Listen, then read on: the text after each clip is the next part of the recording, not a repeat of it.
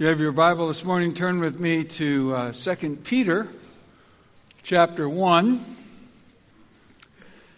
And uh, we have been going through 2 Peter 1 throughout the summer. And uh, next week will be our last visit back to uh, 2 Peter, and then we'll spend three Sundays looking at Psalm 8, which will take us into September. And then we will come back to Mark at the beginning of October. We're actually in the middle of a series in Mark. Uh, we've done the first two chapters, and we'll be starting up in October in Mark chapter 3. Uh, your ability to sing the songs that we have sung this morning meaningfully. So if you're able to sing, the words that we sang together this morning meaningfully from the heart, it's only because you have been listening to a particular set of words.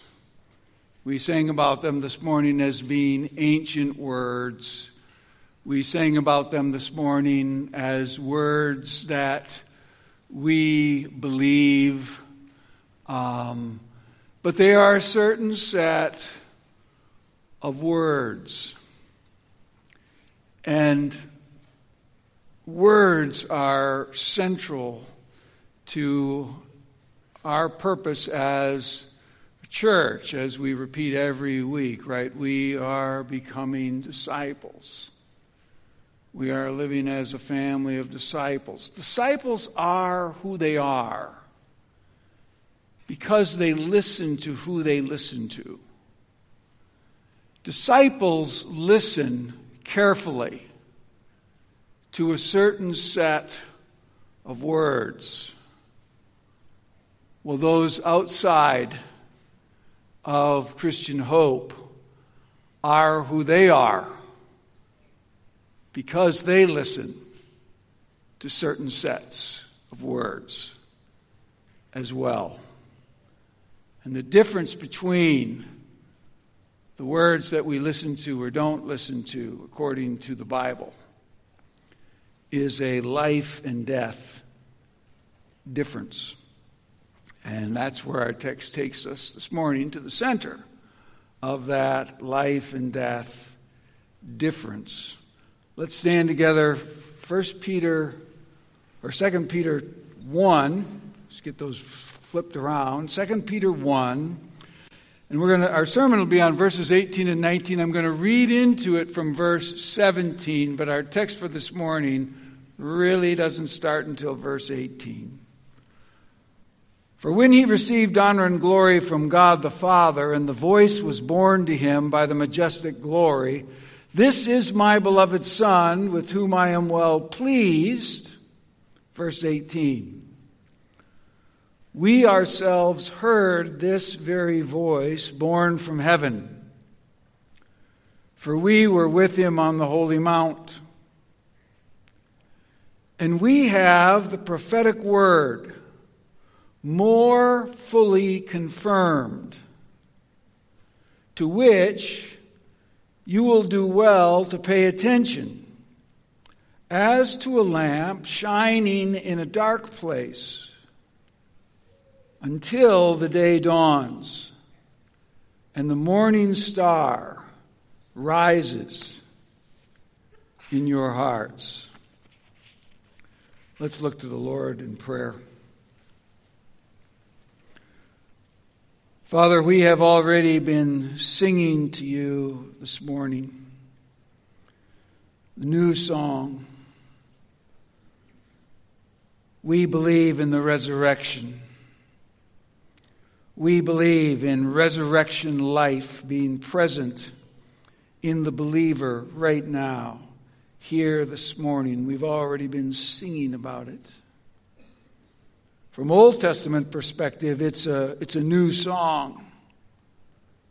From our perspective, it's ancient words. Ancient words. But we have sung them to you. in a way very similar to the way David sang to you, Asaph sang to you. We sing to you, O Lord, we bless your name. We know who you are. We make glad to you because you have brought us to the day of salvation. Lord, we pray that you would use your church in the world to recount your glory among the nations. Your glory as seen in the forgiveness of sins, where your grace shines in the cross of Jesus Christ. Your glory that shines in the grace of the simplicity of salvation. Whoever believes in his heart shall be saved, you tell us. Lord, we praise you this morning for coming and presencing yourself within us, that your Spirit takes these ancient words and uses them to make disciples of us, to save us, to give us everlasting life. Lord, the gods of the world are idols. They're useless. They're helpless. They're hopeless in the face of life and death, but they are worshiped by most of the people in the world. Sometimes they take the form of a political ideology. Sometimes they take the form of a sport or an entertainment industry. Sometimes they take the form of something as wonderful as simply a family. But all of them are empty. Only you, who made the heavens, are actually worthy of praise.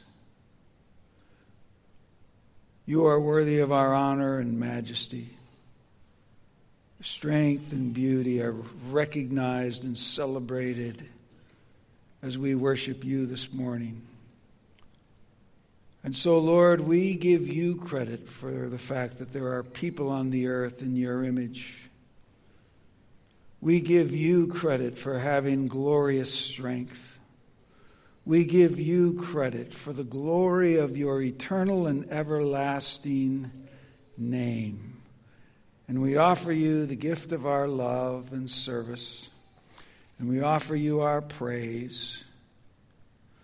Father, we bow down and we worship before you here in this service, in our hearts and with our hearts and minds.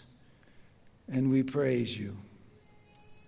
Lord, for those who are here this day in trouble, may you enable them to see that there are no troubles that are too great for you, that there are, there are no problems that leave you helpless and hopeless.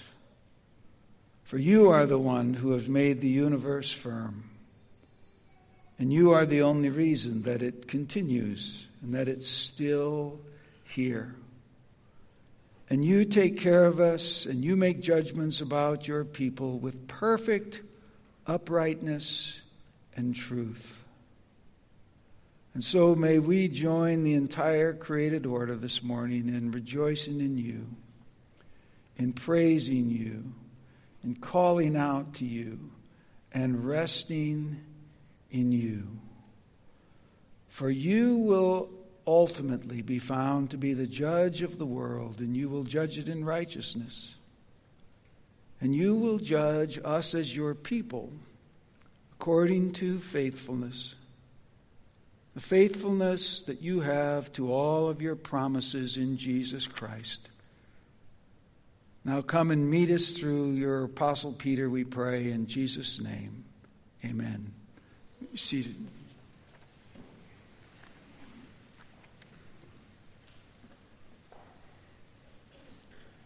So it is among the great central questions of life as to who ultimately we are listening to. Whose words? Whose words do you allow to give the most fundamental shape of your life to? Whose words do you measure yourself against? Draw your hope from? That's the question. Whose words? Now, we are a people constantly listening to somebody. In fact, as we've said many times, but it's just, it's just simply undeniably true in the Western world. No generation of human beings has ever, has ever received as many messages as we have in our lifetime. None. The younger you are, the longer that'll be true of you till you go out the other end, because it's almost certainly just going to keep up. And the avenues into our hearts and minds will be expanded and expanded and expanded and expanded. Um, whether it's television programs and whether it's YouTube videos or whether it's countless apps on your phone and this podcast and that podcast and this publication and that publication. No one, no one has ever been more subject to messaging than we have. And the effects of it are dramatic drastic. To take a, to take a wide sweep, for instance, just take one, one issue, one question uh, by way of example. It came to mind this week as I was reading the book of Hebrews, actually finishing it off, the early verses of, uh, of chapter 13. And it struck me, looking back over, I've, I've watched a lot of uh, sort of crime related dramas over the, over the years. Uh, when we were up in Canada, you didn't have very few television stations. There wasn't much. I probably watched two hours of television a week, but I watched the Rockford Files on, uh, on Friday nights. Um, I got home from uh, my job at the grocery store, and on the West Coast, the Rockford Files was on at 9 o'clock. And, uh, and I watched the Rockford Files. And, and, uh, and, and, Jim Rockford was a, an affable, likable uh, sort of guy um, and uh, freewheeling. You couldn't help but sort of uh, like him and, and, and root for him. Um, but of course, in biblical terms, uh, he was a serial fornicator. Um, I mean, he was constantly uh, having sexual relations randomly with various friends and clients um, along the way. Um, uh, that's, uh, that's 50 years ago. Uh, now, since that time, just about every, just about every major hero in America's crime dramas has been a serial fornicator. Sex is always outside of marriage. It's always random. It's usually superficial. It's just about in every show. Somebody, somewhere, just about. Every once in a while, a character shows up that has some objection to that. That character's always judgmental, hypocritical, and crazy. Uniformly.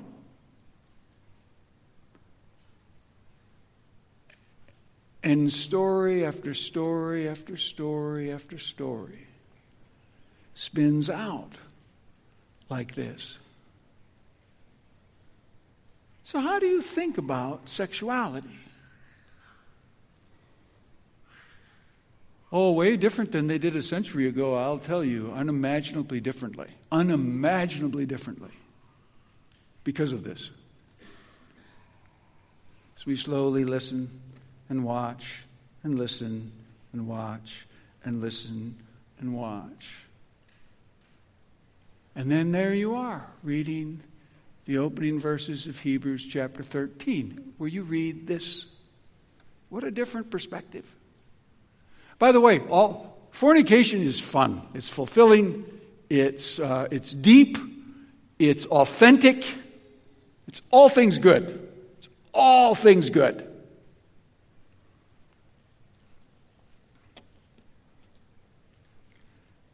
And then you read this. Marriage is to be held in honor among all, and the marriage bed is to be undefiled. For fornicators and adulterers, God will judge. What a different perspective that is. Like, what?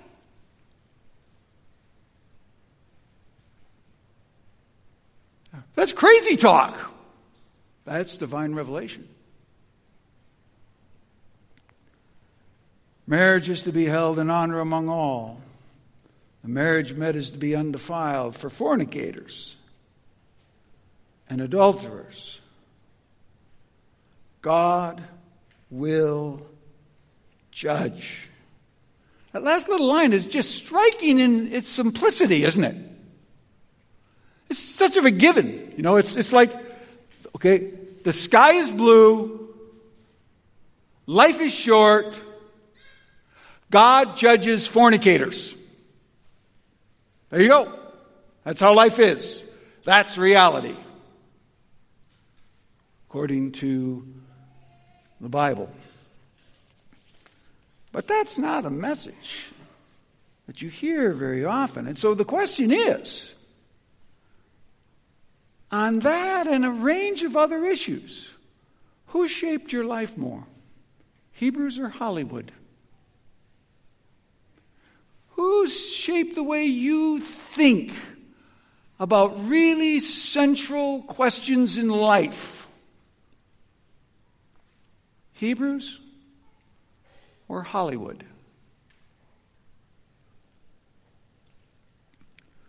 Who are we listening to really carefully? See, Peter's point here in 2 Peter 1 is we need to be people who, because we live where we live, and you can't avoid where we live. We need to be people who listen to the Word of God very carefully. Very carefully. Studied concentration with a consistent effort.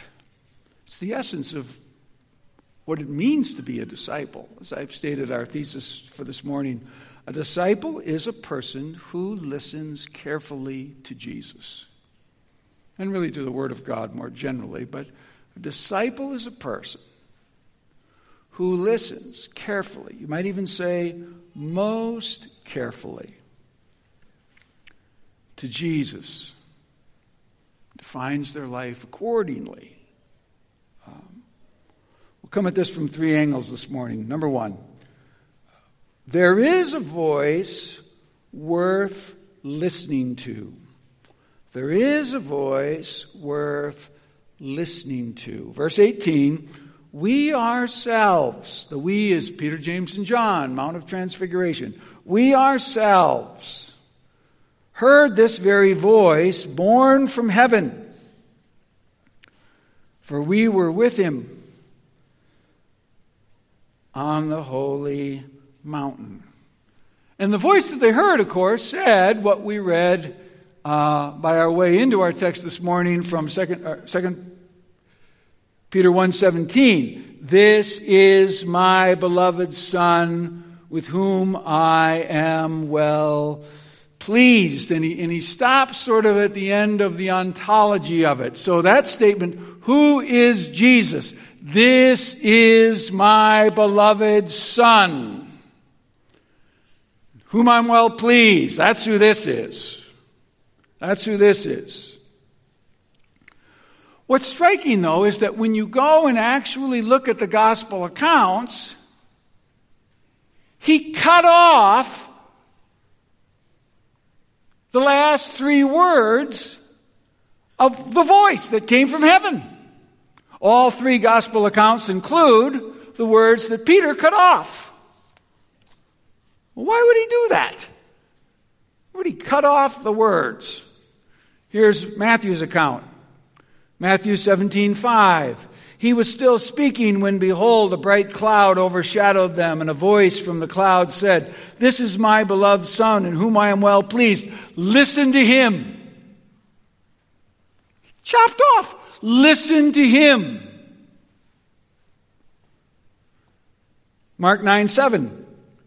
And a cloud overshadowed them, and a voice came out of the cloud, This is my beloved Son. Listen to him.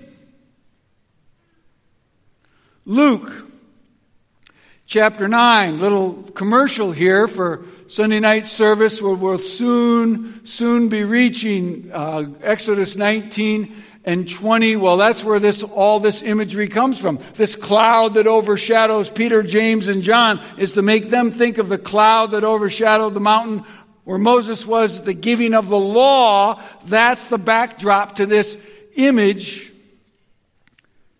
where the Word of God was given.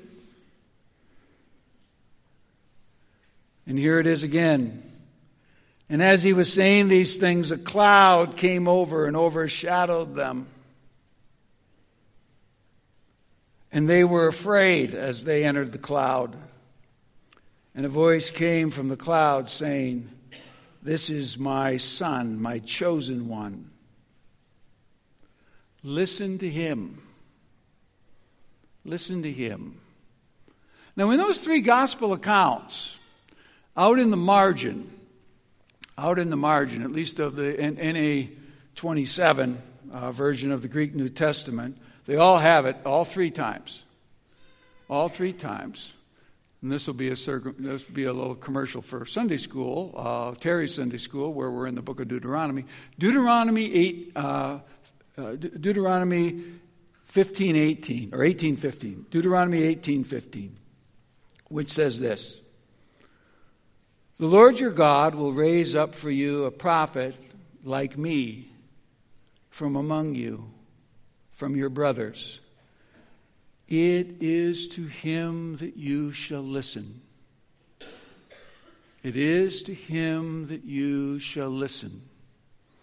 So the Lord God's going to raise up a prophet like Moses eventually. Be sure, be sure, be sure you are really listening carefully to Him. Now, interestingly, at the close of the book of Deuteronomy, and of course it's really, really plain that Moses writes the book of Deuteronomy, he doesn't write Deuteronomy chapter 34 because it records his death. Deuteronomy 34 records his death. But not only that, Deuteronomy 34 gives you a clear indication uh, that it's being written a long time later. A long time later. Um, at the close of the entire prophetic era. Because here's what it says in Deuteronomy 34, beginning in verse 9. And Joshua the son of Nun was full of the spirit of wisdom, for Moses had laid his hands on him. And the people of Israel obeyed him and did as the Lord had commanded Moses. And here's the editorial comment made from quite a different perspective. And there has not arisen a prophet since in Israel like Moses, whom the Lord knew face to face. Who's he talking about? He's talking about the prophets. A prophet never arises in Israel who's like Moses, whom the Lord spoke to face to face, whom they are to specifically listen to like nobody else. None like him for all the signs and wonders that the Lord sent him to do in the land of Egypt, to Pharaoh, to all his servants, to all his land, and for all the mighty power and the great deeds of terror that Moses did in the sight of Israel. There has not arisen a prophet since in Israel like Moses, whom the Lord knew face to face. Until Jesus. See, See Romans 18 15. When I'm going to raise up a prophet, when he comes, you be sure to listen to him. There's a big hint here. This is why Deuteronomy 18:15 is in the margin of all those texts. Mark's version, this is my beloved son. Listen to him. Think Deuteronomy 18:15. Listen to him. Listen to him like no one else. Here's the ultimate focus of the listening of the people of God. This is my beloved Son. Listen to him. There's a voice that we're supposed to listen to. It's Jesus. It's Jesus. However, he didn't quote that. That's the part he lops off. What's that about? Well, that's about where he goes next, really, in the next two points. Um, secondly, then, there's a voice that we need to listen to very carefully. There's a voice that we need to listen to very carefully. Very, very important. Verse 19. And we have the prophetic word more fully confirmed, to which you will do well to pay attention as to a lamp shining in a dark place. Now, if, you, if, if you've got 10 good commentaries on 2 Peter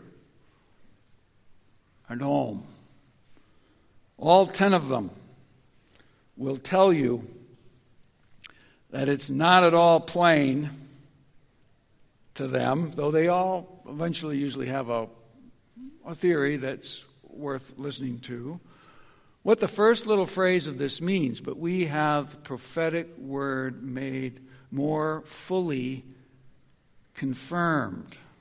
More fully confirmed. It's, it's said that way because the, the form of the Greek word is definitely comparative. It's better. Uh, so we have we have the word of the Lord made more fully confirmed, more believable, better. Better. Better than what? Well, likely in the context, better than the word that Peter, James, and John heard from heaven. Now, wonderful that you heard words from heaven. I've never word heard. I've never heard words from heaven. Um, and, and, and Peter says, well, that's okay. That's okay because the prophetic word, like the word of Jeremiah and Isaiah, and uh, that you have access to at, at home with your Bible, that's actually better.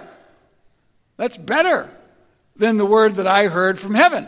And that's precisely where the problem arises. Well, how can it be better? I mean, it can be just as good. If they're both the Word of God, then they're both ultimately worth listening to. How could the Word of the prophet be better than the voice that comes from heaven? That's the problem. That's the problem. And various people take various angles on it. And several, though, several of those commentators, they think that a, an obscure translation of the New Testament uh, came out in the late 1800s. The second edition of it uh, came out 120 years ago, uh, 1902. The New Testament in Modern Speech by R.F. Weymouth. Some of you have probably have that in your library, a Weymouth translation of uh, the New Testament. It used to be more popular than it than it is now. Back in the 60s, when there wasn't many of those, when I was growing up, a lot of people would have had a Weymouth around because it was a modern English translation, and, and there weren't very many of them. Now there's been tons since, and so, you know, Weymouth has more or less just disappeared, um, and nobody thinks about him or cites him um, anymore. Uh, but here's how, here's how Weymouth translated this, and he, and he did it uh, not out of the top of his head or some magical thing, he paid attention to a, uh, a standard work on uh, Greek authority of the last couple of uh, centuries called uh, Liddell Scott. Uh, the Liddell Scott ex- lexicon, which studies the use of Greek language in the early centuries. And, and he said, you know, this, it was taken this way from time to time, and this way makes sense. And so here's how he translated verse 19. And in the written word of prophecy, we have something more permanent to which you do well to pay attention. It's better. It's better. But it's better in what sense? Well, in this sense, Peter, James, and John, they don't get to hear the voice from heaven again. They heard it once, and they heard it in like a two to three second window, and then it was gone. Now, they remember hearing it, they remember what was said. At least they think they do. They can't go back and check it. They can't hear it again. So, what Weymouth thinks Peter's saying this The word of the prophets is just as authoritative and it's more sure in that you can go back and look at it over and over again. It's still there. Still there. Our men's groups, uh, reading Calvin's Institutes together, will start back up in uh, in October, and filled, filled, filled, filled, filled with Bible references. Calvin's looking at the same text that we're looking at.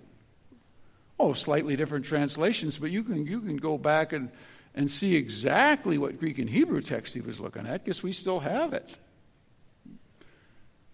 You know exactly what he was looking at. That precise, exact word. And that's your great, great, great advantage.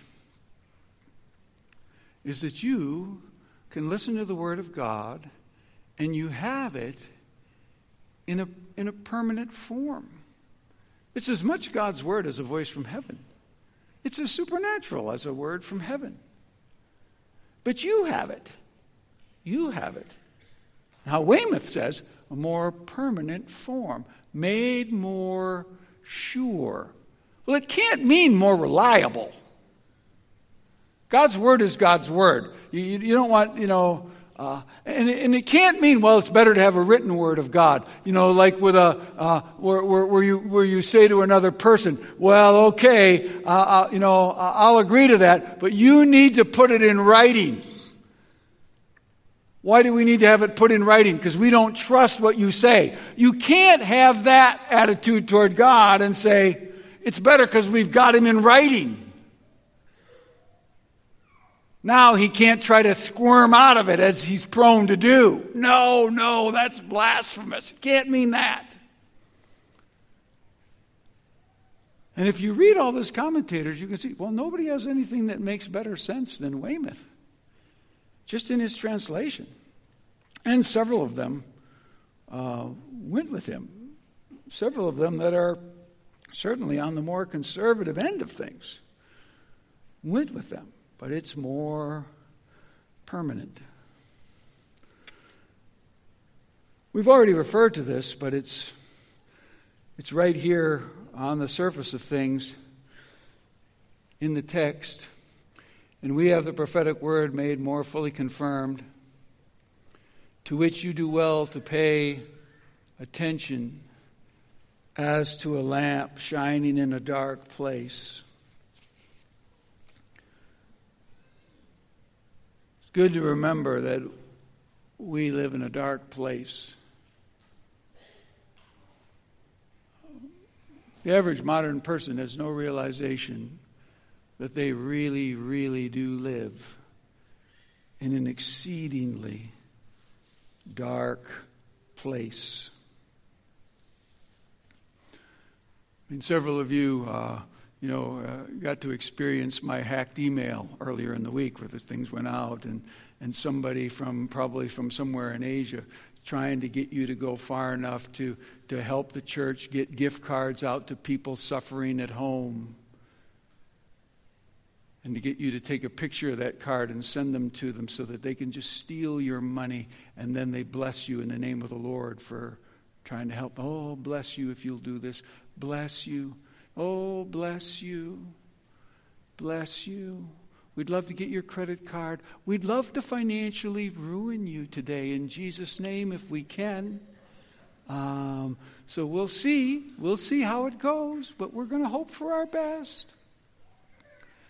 By the way, if you ever get anything from the church and it wants you to take a picture of a gift card,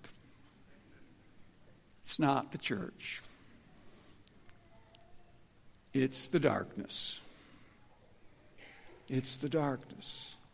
We live in this dark, dark place. We don't think we do. We think, no, no, no, we live in an evolving place. We're biologically evolving, we're socially evolving. We're cutting edge. We got brand new values. We used to think about this way for the last 2,000 years. We got brand new ways of thinking of everything. They're shiny. They're right off the modern mint. How wonderful! How wonderful!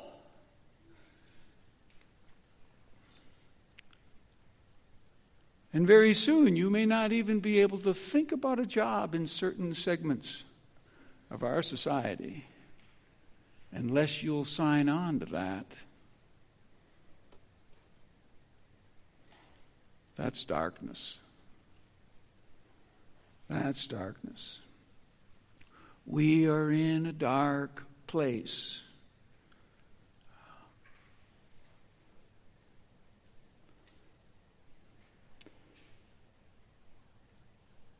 Eric mentioned how familiar the Psalm 119, 105 text is. But this part, right?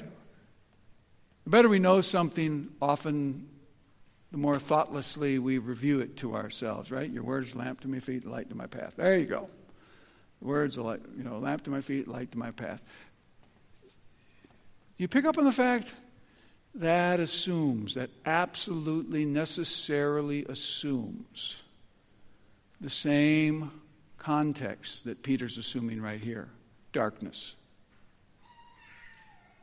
You don't need a lamp or a light to find a path on a sunny afternoon in the Badlands with the sun baking down on you. No need for a light or a lamp on a sunny afternoon in the Badlands or here in Sioux Falls or anywhere else. Your word is a lamp unto my feet and a light unto my path assumes darkness. Darkness. Without the light, you won't be able to see the path. And if you don't believe me, just look at the way of thinking of the average American. They're lost in the dark. They are lost in the dark.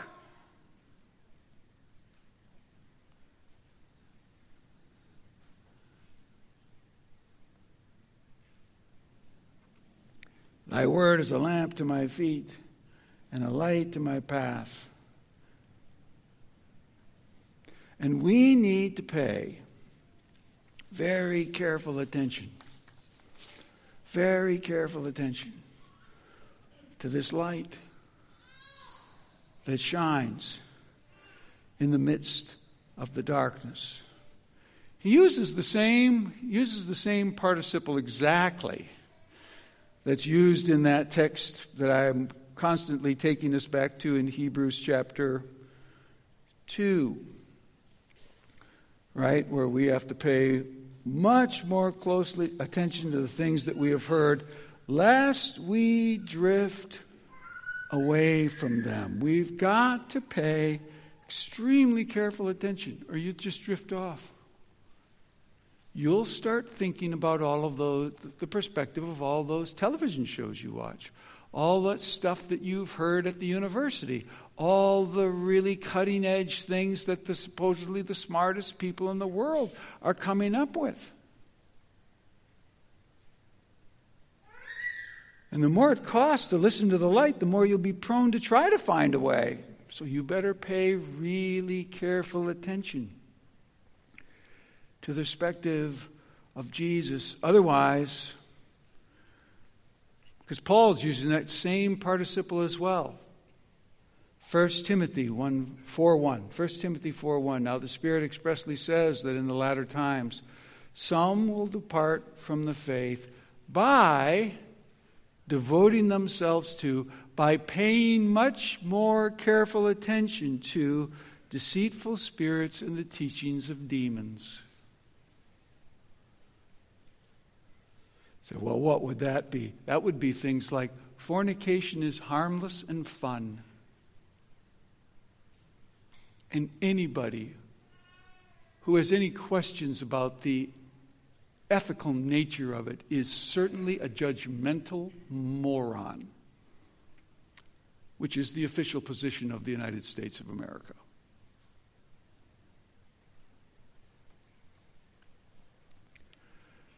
Thirdly and finally, there is a day of ultimate illumination coming. There's a day of ultimate illumination coming. Last little piece of verse 19.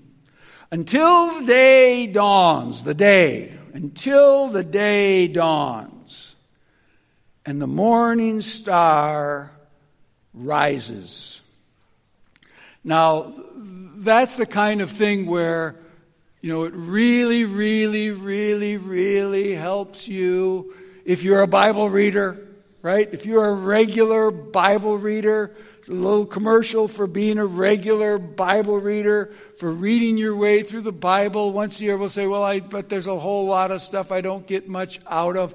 That's okay. Keep on going. Do your best. Get as much as you can because one of the things that'll happen is if you do that, you do that, when you're reading in 2 Peter and he talks about the day,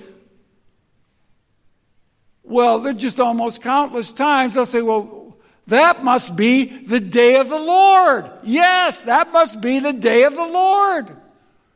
Mentioned all over the place throughout the Old Testament. Just two of them. Uh, Isaiah 13, 6. Wail, for the day of the Lord is near, as the destruction from the Almighty will come. Verse 9 Until the day dawns, uh, behold, the day of the Lord comes, cruel with wrath and fierce anger, to make a land a desolation and to destroy sinners from it. Now, again, Nobody in American society worries about a judgment day. That's a joke. That's a joke. That's, that's the Saturday Night Live church lady. Good grief. What a joke. No, silly, ridiculous. Not for disciples. Not silly and ridiculous, but rather inevitable and inescapable. inevitable and inescapable.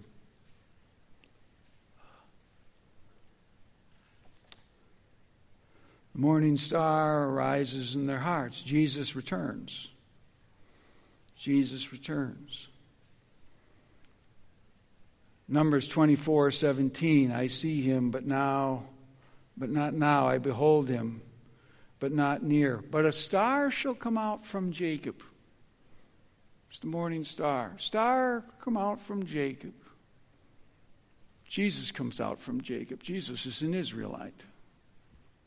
That's the point. Jesus is an Israelite. The star arises. And his scepter shall rise out over Israel, and he shall crush the forehead of Moab, and he shall break down the sons of Sheth. Numbers 24, 17. In other words, he'll be the judge of the nations. Yep. Jesus, until the day dawns, lightens our hearts. Enlightens our hearts to what? To reality. To the reality of the prominence of Jesus, the reality of the darkness around about us, to the reality of what the world faces and how desperately it needs the gospel of Jesus Christ, the reality of what a dangerous moral and spiritual place we live in, the reality of how terribly it is important that we pay careful attention to this message. Because if you don't,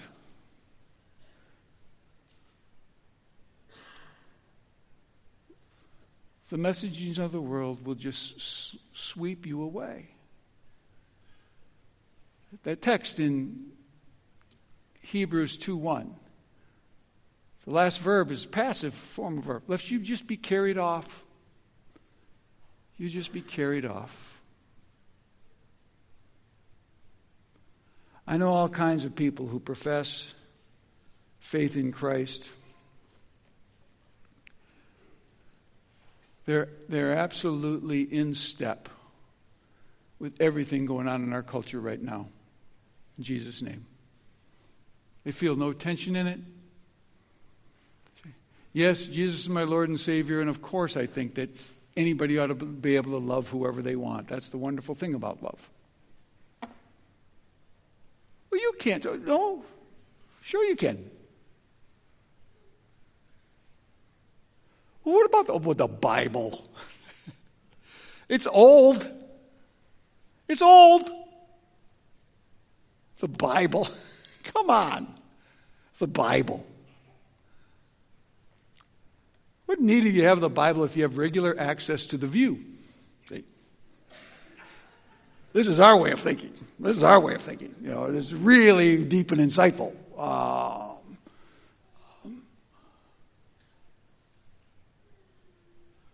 but it's where we live. You be sure that you're among those who pay very close attention to the words of Jesus as you walk through this dark place. Let's pray.